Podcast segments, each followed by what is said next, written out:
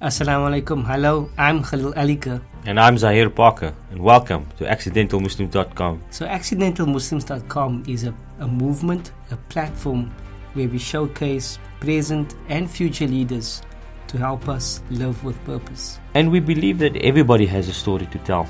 This podcast hopes to add value. So, welcome and enjoy. This is Aslam Levy, and you are listening to accidentalmuslims.com. Aslam, welcome. Finally, get to to meet you uh, in Johannesburg. So we don't have Zahir Parker here because he's in Cape Town.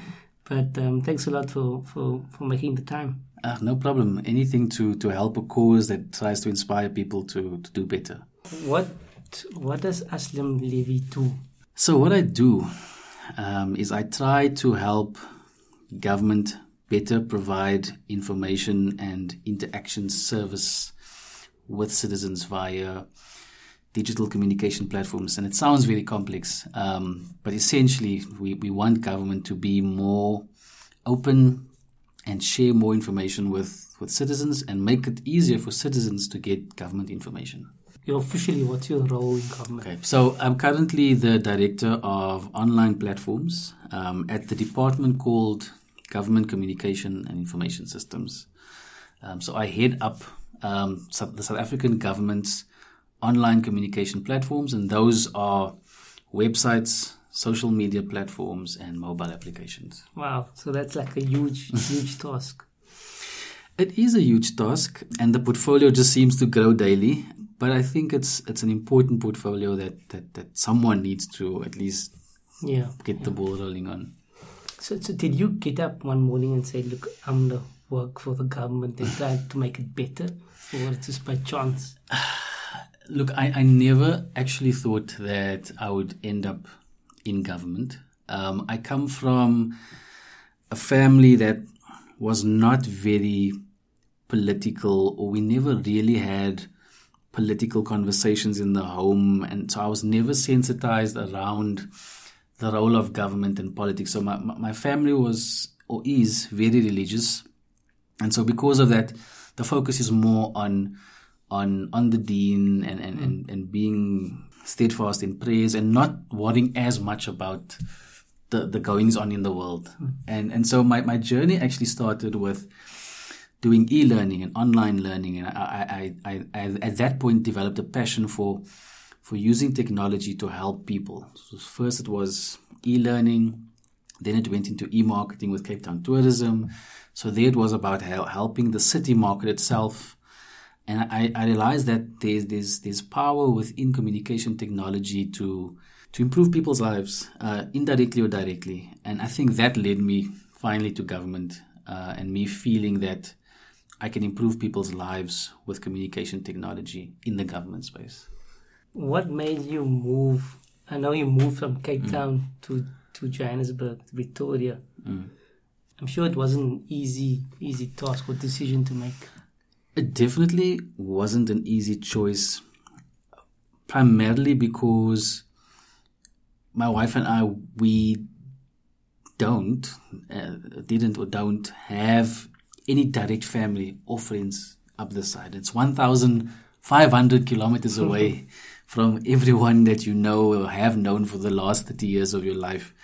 So that was the, the, the big the big challenge, the big sacrifice was missing the birthdays and the, the newborn babies and the and and to a certain degree some of the challenges we've had in the last three years are when someone passes away trying to catch a flight on that day to get home in time for the janaza and, hmm. and and so those are some of the things we, we knew we were giving up and we knew were going to be problems. But the benefits for us were that that both of us are ambitious. We both want to, to, to do work that is meaningful at scale that really reaches a lot of people. And we both felt that a move to Pretoria would give us those opportunities, and and and I think it, it has. It doesn't matter what job you're in mm. to, to to have that impact, to make that impact and serve serve humanity. Mm. So you definitely miss the sisters and is the Gatsby's here No, they have something here called an AK forty seven. Acklewire, is it? Yeah, things I, I've I've not had in a long time because my first experience was so disappointing, Okay. and then um, I, I I've not had again. Um, but definitely when I am in Cape Town, I I go I have a Gatsby or a Salome or something. And you know what? Maybe I think partially the other reason why I don't have it here is it still makes Cape Town special for me when I go down. And so then I go down and sometimes I, I, I even I've, I've I've already packed a Gatsby in a in a bag and carried it up to, to Pretoria. Definitely got some points with the wife when you come home with a Gatsby Yeah. from Cape Town. So, but it, it's it's those kind of things. Sometimes sometimes things need to be kept. Let's use the word sacred, and you, you make it Yes, special, and you try not to water it down. And so Yeah. Cape Town, we always try to you know keep the special parts of it there. We've been here now for three and a half years, but um, Cape Town always still for us is home, and we think of it as home. So Yeah. So I've also been, been traveling a bit here to come to Joburg. What's and I would like to hear your take on what's the difference between working here, in, working in Joburg, and working in Cape Town. People say Joburg's fast paced. There's more hustle here.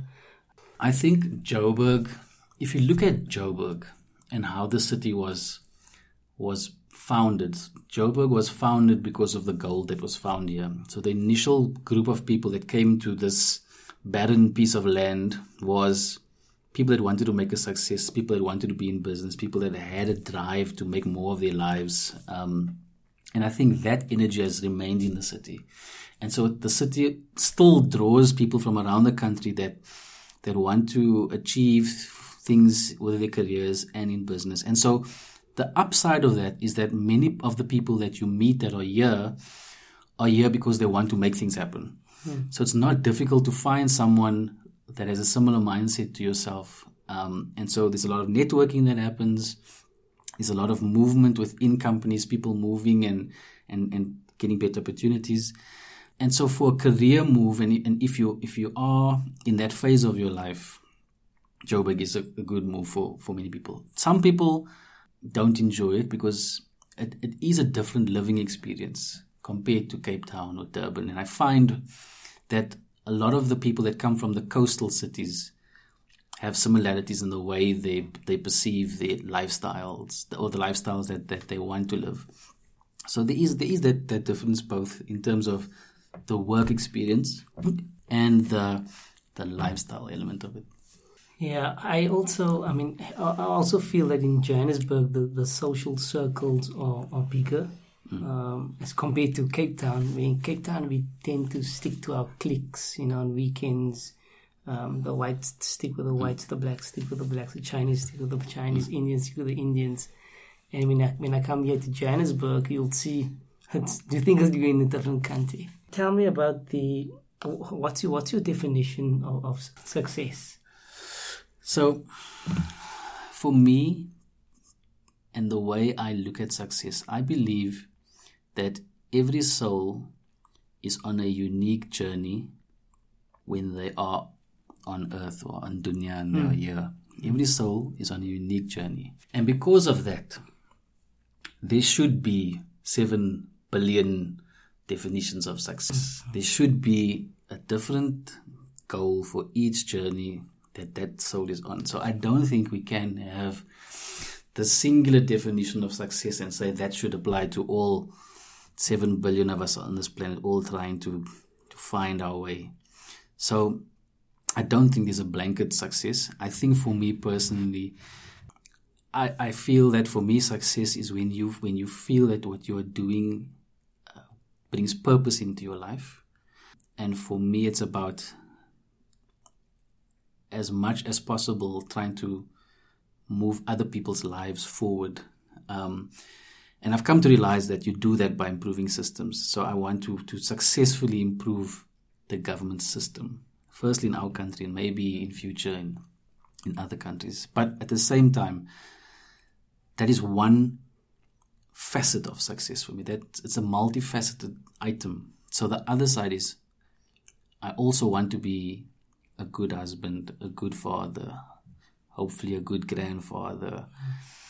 And the one thing that I'm very envious of and that I actually would that I, I would actually prefer over any kind of career success I'm very envious of people that have passed away and you will see either a son or a daughter of that person post something on Facebook and say, My father passed away five years ago and I mm. miss him and I wish that he could be here. And or even sometimes I know that there was a, a young guy in Durban that got knocked over by a drunken driver. And people in the industry who knew him were posting on Facebook that they can't believe this guy's not around anymore. And so they miss him. They he added so much value into the lives of everyone around him when he was away, when he when he was now passed away. Mm. People still yearn to have that person or remember that person. And I, I definitely don't want to be forgotten. Like I don't want to pass away one day and and no one ever even cares. Yeah, remembers you. Hmm. So So you work in government Mm. and you're trying to improve the systems. Do people ever like blame you or accuse you? Aslam, come on, man, you're in government. Government's corrupt.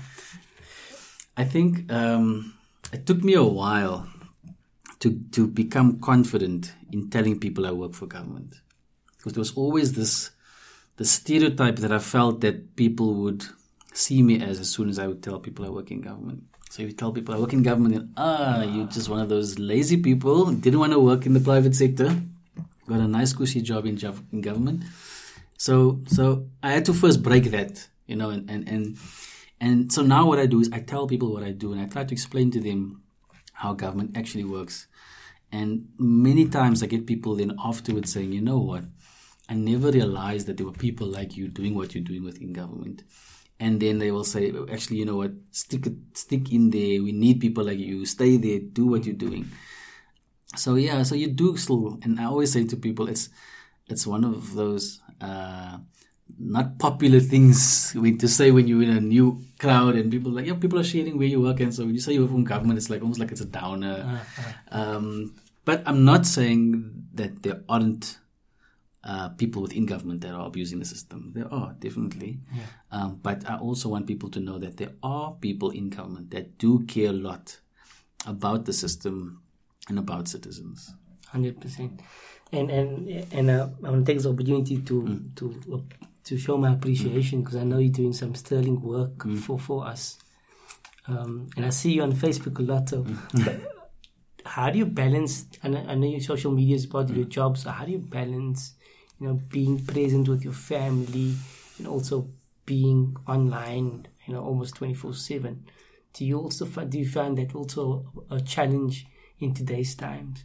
it's it's it's a big challenge, um, and it's something I'm actually still grappling with because the challenge with especially things like Facebook is that it's very easy for you to believe that that is the way things actually are when everyone's actually giving you just a slice of their lives. Yeah.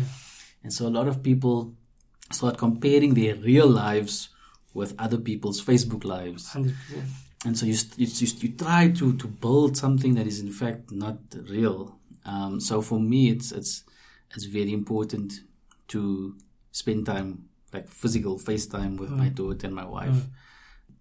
And sometimes what, what, what, what me and my wife do is we'll, we'll find, we'll, we'll, we'll catch each other being on our phones at the same time, and then we'll say to each other, okay, 10 to 10, we're just going to stop. Yeah. And we agree, and in 10 to 10, we put the phones off, we put them down, and okay, Yeah. done. Yeah. But sometimes you need to remind each other. You, you don't realize you, you'll be sitting and you pick up the phone, and then you start, and then 15, 20 minutes have passed, and so we, we, we, we are open about it. And that, you have to have that kind of honesty within your relationships where you can say to the other person, okay, I, I, I see we are now kind of getting drawn in. Let's make a time. Take five more minutes, five more minutes. We finish what we're doing. And now it's family time. I know that is challenging, especially for today's youth as well. Um, you look at my nieces and, and um, you know my cousins. they're permanently on their phone. I mean, their phone is part of their body, Mm. um, which is quite scary. What is scary actually is that I think the, the an even bigger challenge is coming in terms of the evasiveness of technology and and the benefits are, are, are starting to be clear, but the negatives of wearable technology. I think is something we're going to struggle with because at the moment, your phone is in your pocket. So when the phone beeps, you actually have to take it out to interact. But things like watches just takes you a turn of your wrist and, and there it is. Mm-hmm. And the ease that it's increasingly more easy to be pulled by a notification. Yeah. And I think for, for, for the next generation, when you start getting into, I know Google Glass tried to make an early push into that space, but I think at some point we'll have wearables on the face where you don't even have to do anything. The data is just the info, the content is just There. it's there. Sure. Um, and I, I made a joke to uh, a colleague of mine once. So we were in a room, um, and most of the people were sitting like with heads down, looking at their phones, flicking, flicking through their phones. And he was saying how weird it looks. And I said, you know, that looks weird now. A few years from now, people are going to be wearing these spectacles, but they're going to be watching things. So you'll walk into a room and everyone will be staring at a blank wall uh, because they're actually watching something. Yeah. Um, It's quite scary. it's scary, but uh, yeah, these are the, the challenges we'll have to face and, and you know, work around. What about term open gov? What is that about? So, the challenge with government, and I mean, from the environment that you work in on a daily basis, you know that there's a lot of data Yeah. within government. A lot of it is locked. Firstly, the problem is so much of it is on paper. So, firstly, what we're saying is there's a lot of public benefit if that data is exposed digitally so that people can be more aware of uh, what government's doing, firstly, and what citizens can do with government data to improve their lives. An example I made at the TEDx was a mobile app developer could develop a mobile app that allows a single mother that moves to a new area and let's say for example her child becomes ill. She's just moved to that area. She has no idea where the closest hospital is or how to get there a mobile app developer could develop an app where she says she opens the app she says where's the closest hospital to where i am right now and that app could then go and pull open data from the Department of Health that has all the locations of the hospital. So immediately that data that lives within government, all the hospital's locations, can be seen by that lady. But now she needs to get there. How does she get there? She now knows how far the hospital is from her. What if the Department of Transport made available all the transport hubs, all the BRT bus routes and timetables? and that could be absorbed into the app. So immediately she can then now have an app that tells her where the closest hospital is and how to get there and what times the bus will take her. But where we currently are is we are still opening up that data. We're still trying to unlock all that data that lives within government. Okay. And that's the So it's, concept. so it's ongoing process. Mm-hmm. Gov 2.0 is the same thing. So Gov 2.0 is still a fuzzy concept because there isn't a singular definition of, of what uh, Gov 2.0 is. But the general feeling is that a Gov 2.0 is a digitally enabled government. So it's taking the old, inverted commas, old government and kind of augmenting it, powering it up with digital uh, technology, allowing things to be um, faster, more secure, more responsive, more transparent.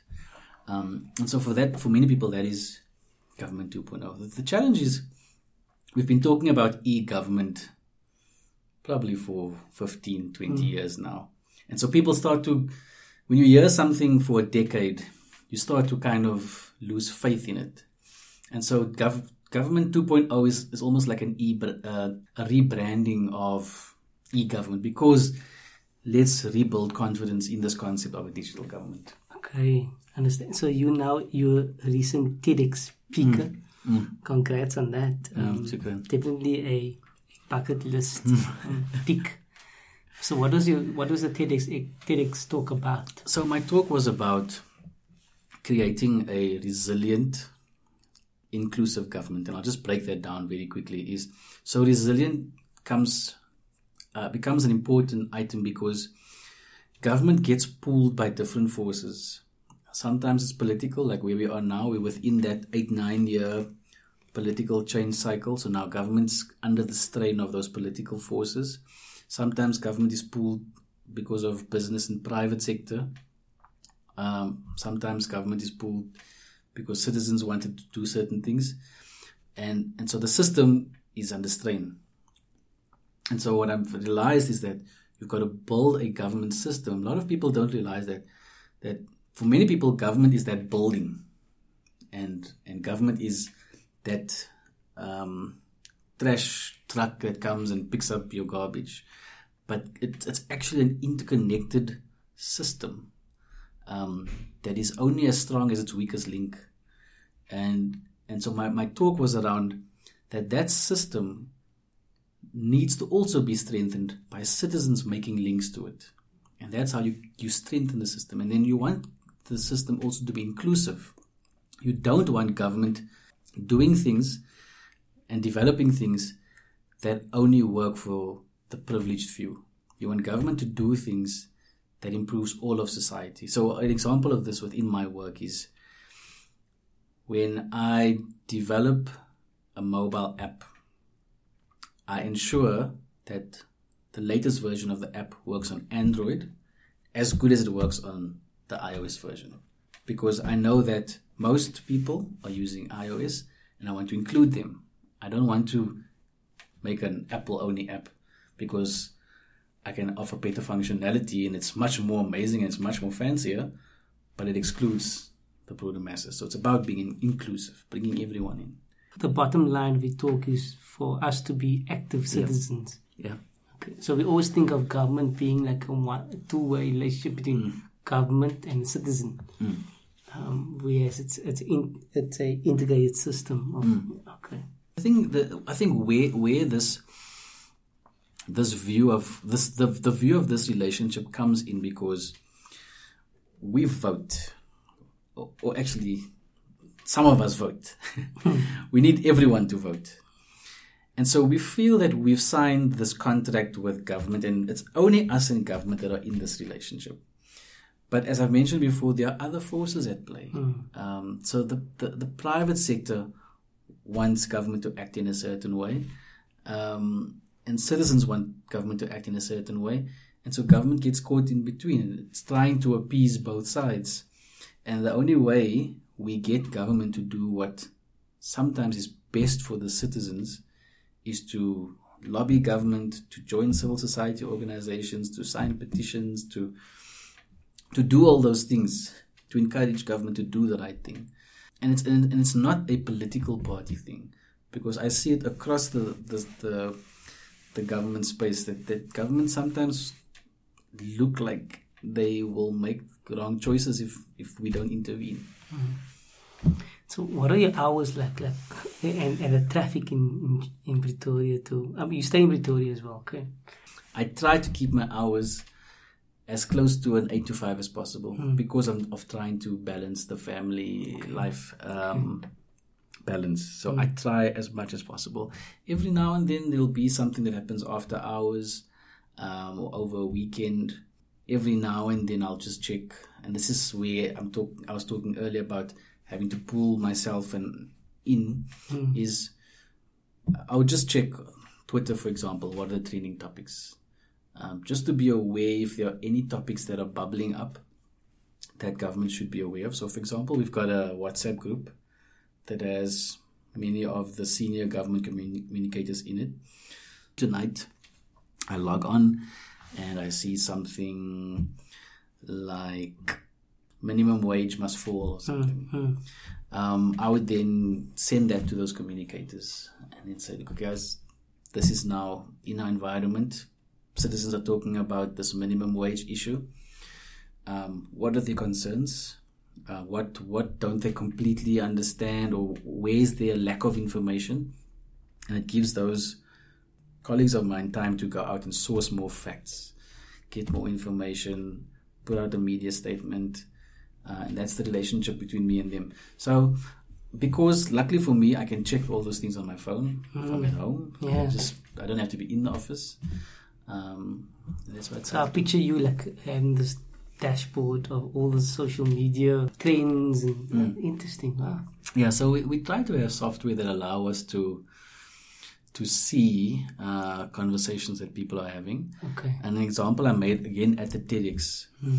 was the, the challenge for me in communication is that we are the ears, the eyes, and the mouth of government. We're the communicators and with the listeners. But sometimes we can't make the hands and feet move the way we wanted to. But at least what we can do is tell the organization what it is we're seeing. And so when it was the peak of Fees Must Fall, around the time that um, the pastor, I think it was, yeah, it was around the time the pastor got shot. There was a lot of conversation around police brutality starting to emerge on social media. People were like, but the police are now being more violent. And the next day I went into the operations room and fortunately someone from SAPS was there and I actually was able to pull that data, pull that graph up and show that the number of times the word police brutality is being mentioned on social media is increasing. Mm. So to say you guys clearly are starting to lose the, the moral high ground here. People are starting to not feel that, that, that, that you are containing the situation and you're containing your own selves well enough. And thankfully, after that meeting, we saw a more measured approach from the police. So it's scientific. So you actually can show them the metrics. Yeah. Yeah. You can show you, look, there, there it's People are talking about it. Yes. Um, That's, that's And once public perception swings against you, the swing against you is much faster than rebuilding the trust. yeah. Um, so that was the key thing for them. Like, if this thing swings against you, you're already trying to regain trust after Marikana. That has taken you how many years to at least rebuild some confidence. Something like this puts you back there. Yeah. Um, I think that I think it, it, went it home. And so my point at the TEDx was, we might not be responding how you want us to respond all the time, but we are listening. Yeah. So speak, use social media, talk about it, get your friends to talk about it, make a noise Yeah. because someone is listening, That's brilliant. uh, and it's us. Thanks, man. That, thanks a lot for that. How would you describe yourself in, in three words? In three words, Mhm. I've never thought of myself in three words. I think I'm very focused. I can become very focused. Sometimes I think almost homing missile like um, it's actually it's actually the, the, the upside of my stubbornness. Yeah. It's actually linked. So when I lock onto something, I want to to do that thing. Um, so You won't let go. yeah, I won't. I, I just have this thing of. It takes me a while though to lock, but when I know that this is the right thing, and this is what I want to do, I almost become just completely captured by it, hmm. which has its pros and its cons. The pros is very focused. The cons are sometimes you need to let some things go. You can't always just drive towards them. So that's the first. I think I can be very focused. I think I'm very, I'm very in. I'm, I, I want to say forward thinking, but without making it sounding like I'm. um, Like your Mark Zuckerberg. yeah, but I like watching trends. Yeah. So there's a part of me that is very much someone that is forward thinking in the sense of I'm, I'm watching trends, I'm looking at the, the steps that are, are taking place, and I try to preempt where things would go. And it's very important in my line of work with digital communication because the space moves that fast to be aware of what the next step possibly could be. And so for a lot of people, um, would ask me, so, so how how how would you know that, that this would happen, or why why are you doing this? And I say, I watch trends. I just watch the way I see the trend to go. And I think that would be the second thing. Maybe I guess forward thinking is the word that would cover that one. I guess open minded. Yeah. I think I'm I'm very open minded. I, would- I would I would position myself as an open minded person. Um, I'm open to anyone's point of view because I'm of the belief that you are able to accept. Uh, no, you are able to listen to anyone's point of view. It does not mean that you have to agree and you have to uh, make it part of yourself, but you can at least just give them a ear. And so I'm open. I'm open to anyone's suggestion on, on the way they see things and, and their belief systems and the way they see the world. I was reading this book and you were talking about the the they actually they took took out stats on leadership, um, and they wanted to, they asked they surveyed many people about what are the traits the the key traits of of leaders, and there was four traits that was mentioned in almost every response. Um, one one was honesty, mm. one was competence, mm. one was inspiring, and the other one was forward thinking. So, inshallah, you, you'll be a great leader one day. Shukran. If not, you already. Let's talk about maybe the Qur- Quran and, mm. and, and maybe and your faith and how it relates to your work. You said you come from a very religious background. Do you have any favorite Quranic story or verse or You know, there, there is one that I've I've thought of before, and I think it relates a lot to my my point earlier about being open minded. And if I remember correctly, I think it's Surah Al Baqarah. It's the f- second, um, where it's all about Allah creating uh, Nabi Adam and that that that, that creation moment, and uh, it links to, firstly to me personally, and then secondly to my work, is for me personally, it links to we have a purpose to be here. Like we were created to be here, uh, yes, to worship the Almighty and our Creator, but also to to live good lives and to help others. And, and so we're not, we're not here by accident. And so I, I link it to that moment, that moment when when Allah says, "I will create man," and and uh, and we were created. yeah Um, so that's firstly for me on a personal level. We are here for a reason. We're not here by accident. We're not right.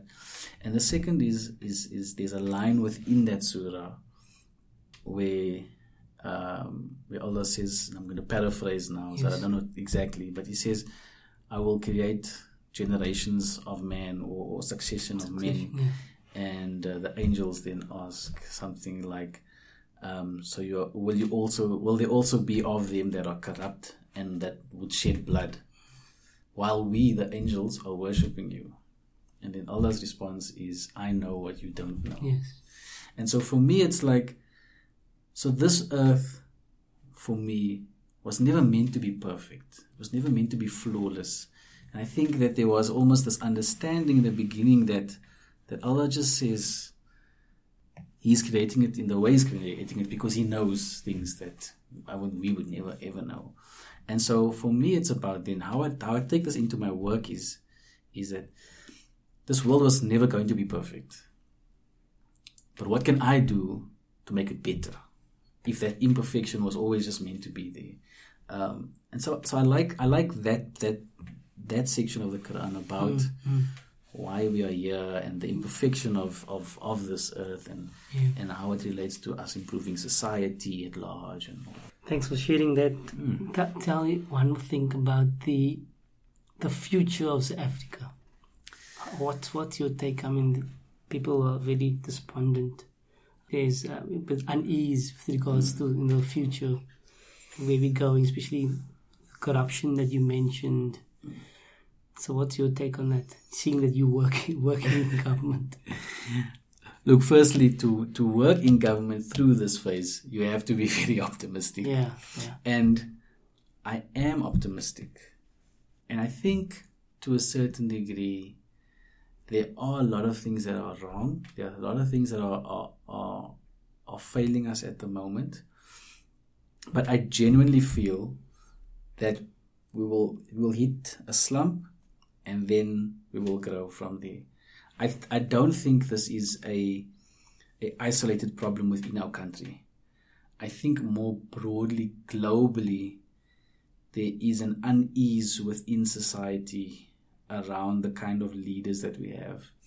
And a lot of people were were very shocked that Donald Trump won in America. And like I said to you, I watched the trends. And so for a while leading up to that, I was also sharing content on Facebook. Like, there's also this artificial intelligence that has predicted uh, for the last three elections who the president would be. And this AI is saying it's going to be Trump. And if it's not Trump, it's going to be the first time this AI is wrong.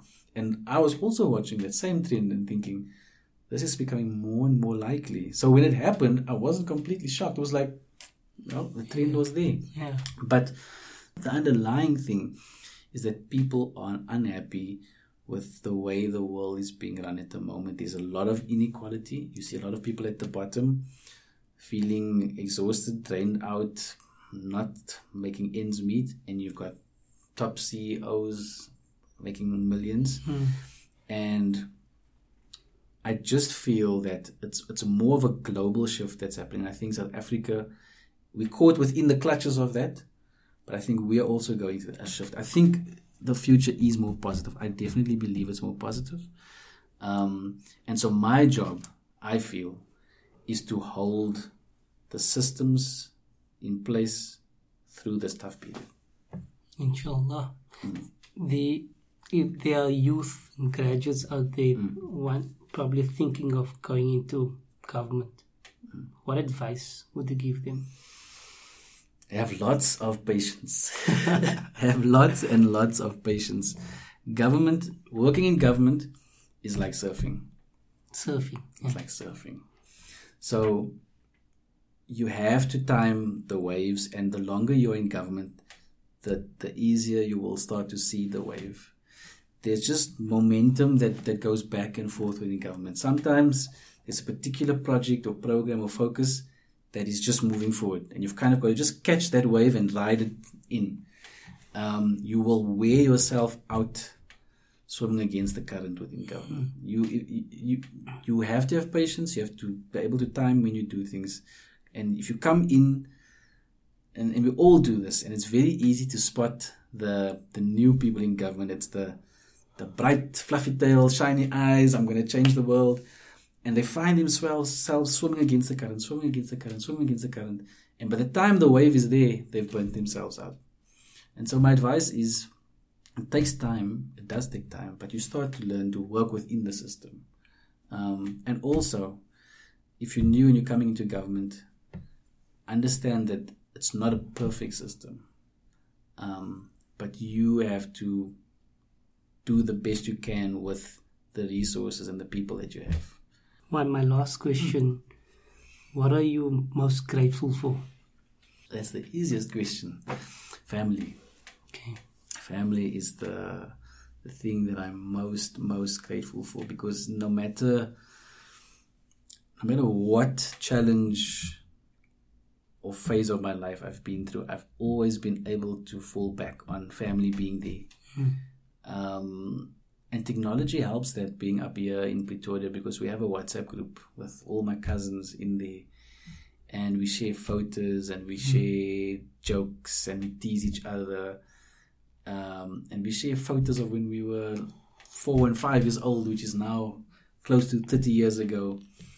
Um, and you realize that you can take away everything, you can take away all the materialistic things, all the accolades, all the successes. Like that's that that, that mm-hmm. layer that's there. And you know what I've also found is is sometimes you you imagine these successful people that you that you always see in magazines and newspapers and mm-hmm. things. Sometimes you just you just fumble across their social media accounts, and when you look at it, it's photos of kids. It's photos of their kids. It's photos of them spending time with their family, and then you realize, you know what? Oh, is that's what actually, what's actually It's most important. So what's next for Aslam? um. What is next? Working for Google, Facebook. you know, um, I've got good relationships with people um, at Google and Facebook. Um, and there's been moments where I've had those conversations about a Google and a Facebook. Yeah. And and there was a time also when I was having conversations with people that work in the United Nations and hmm. those kind of things. And I would like to be able to tell you what I exactly know is next Yeah. But I can tell you now that four years ago, I would not know that I'd be sitting in Johannesburg, working in Pretoria for the last three years. So I can only say that my next choices will be to find ways to even further scale up the work that I do to help people in some way. Um, where, how, and with what tools? Aslam, I want to thank you for Mm. coming. Super. And um, you are making an impact. You are a leader. And, and shukran. Afwan, Afwan. And shukran for having me. It was it was nice actually coming through, and uh, I look forward to hearing some of your next speakers. So that's it for today's show. We hope we added value. We hope you enjoyed it. But most of all, we hope our guests is- inspired you to live with purpose. Don't forget to send us your suggestions via info at accidentalmuslims.com. If you know anybody out there that is inspiring, that's leading, that's living with purpose, please uh, do contact us. And remember, feedback is our oxygen. So follow us on social media. We're on Facebook, Instagram, and Twitter. I hope you enjoyed. God bless. Assalamu alaikum.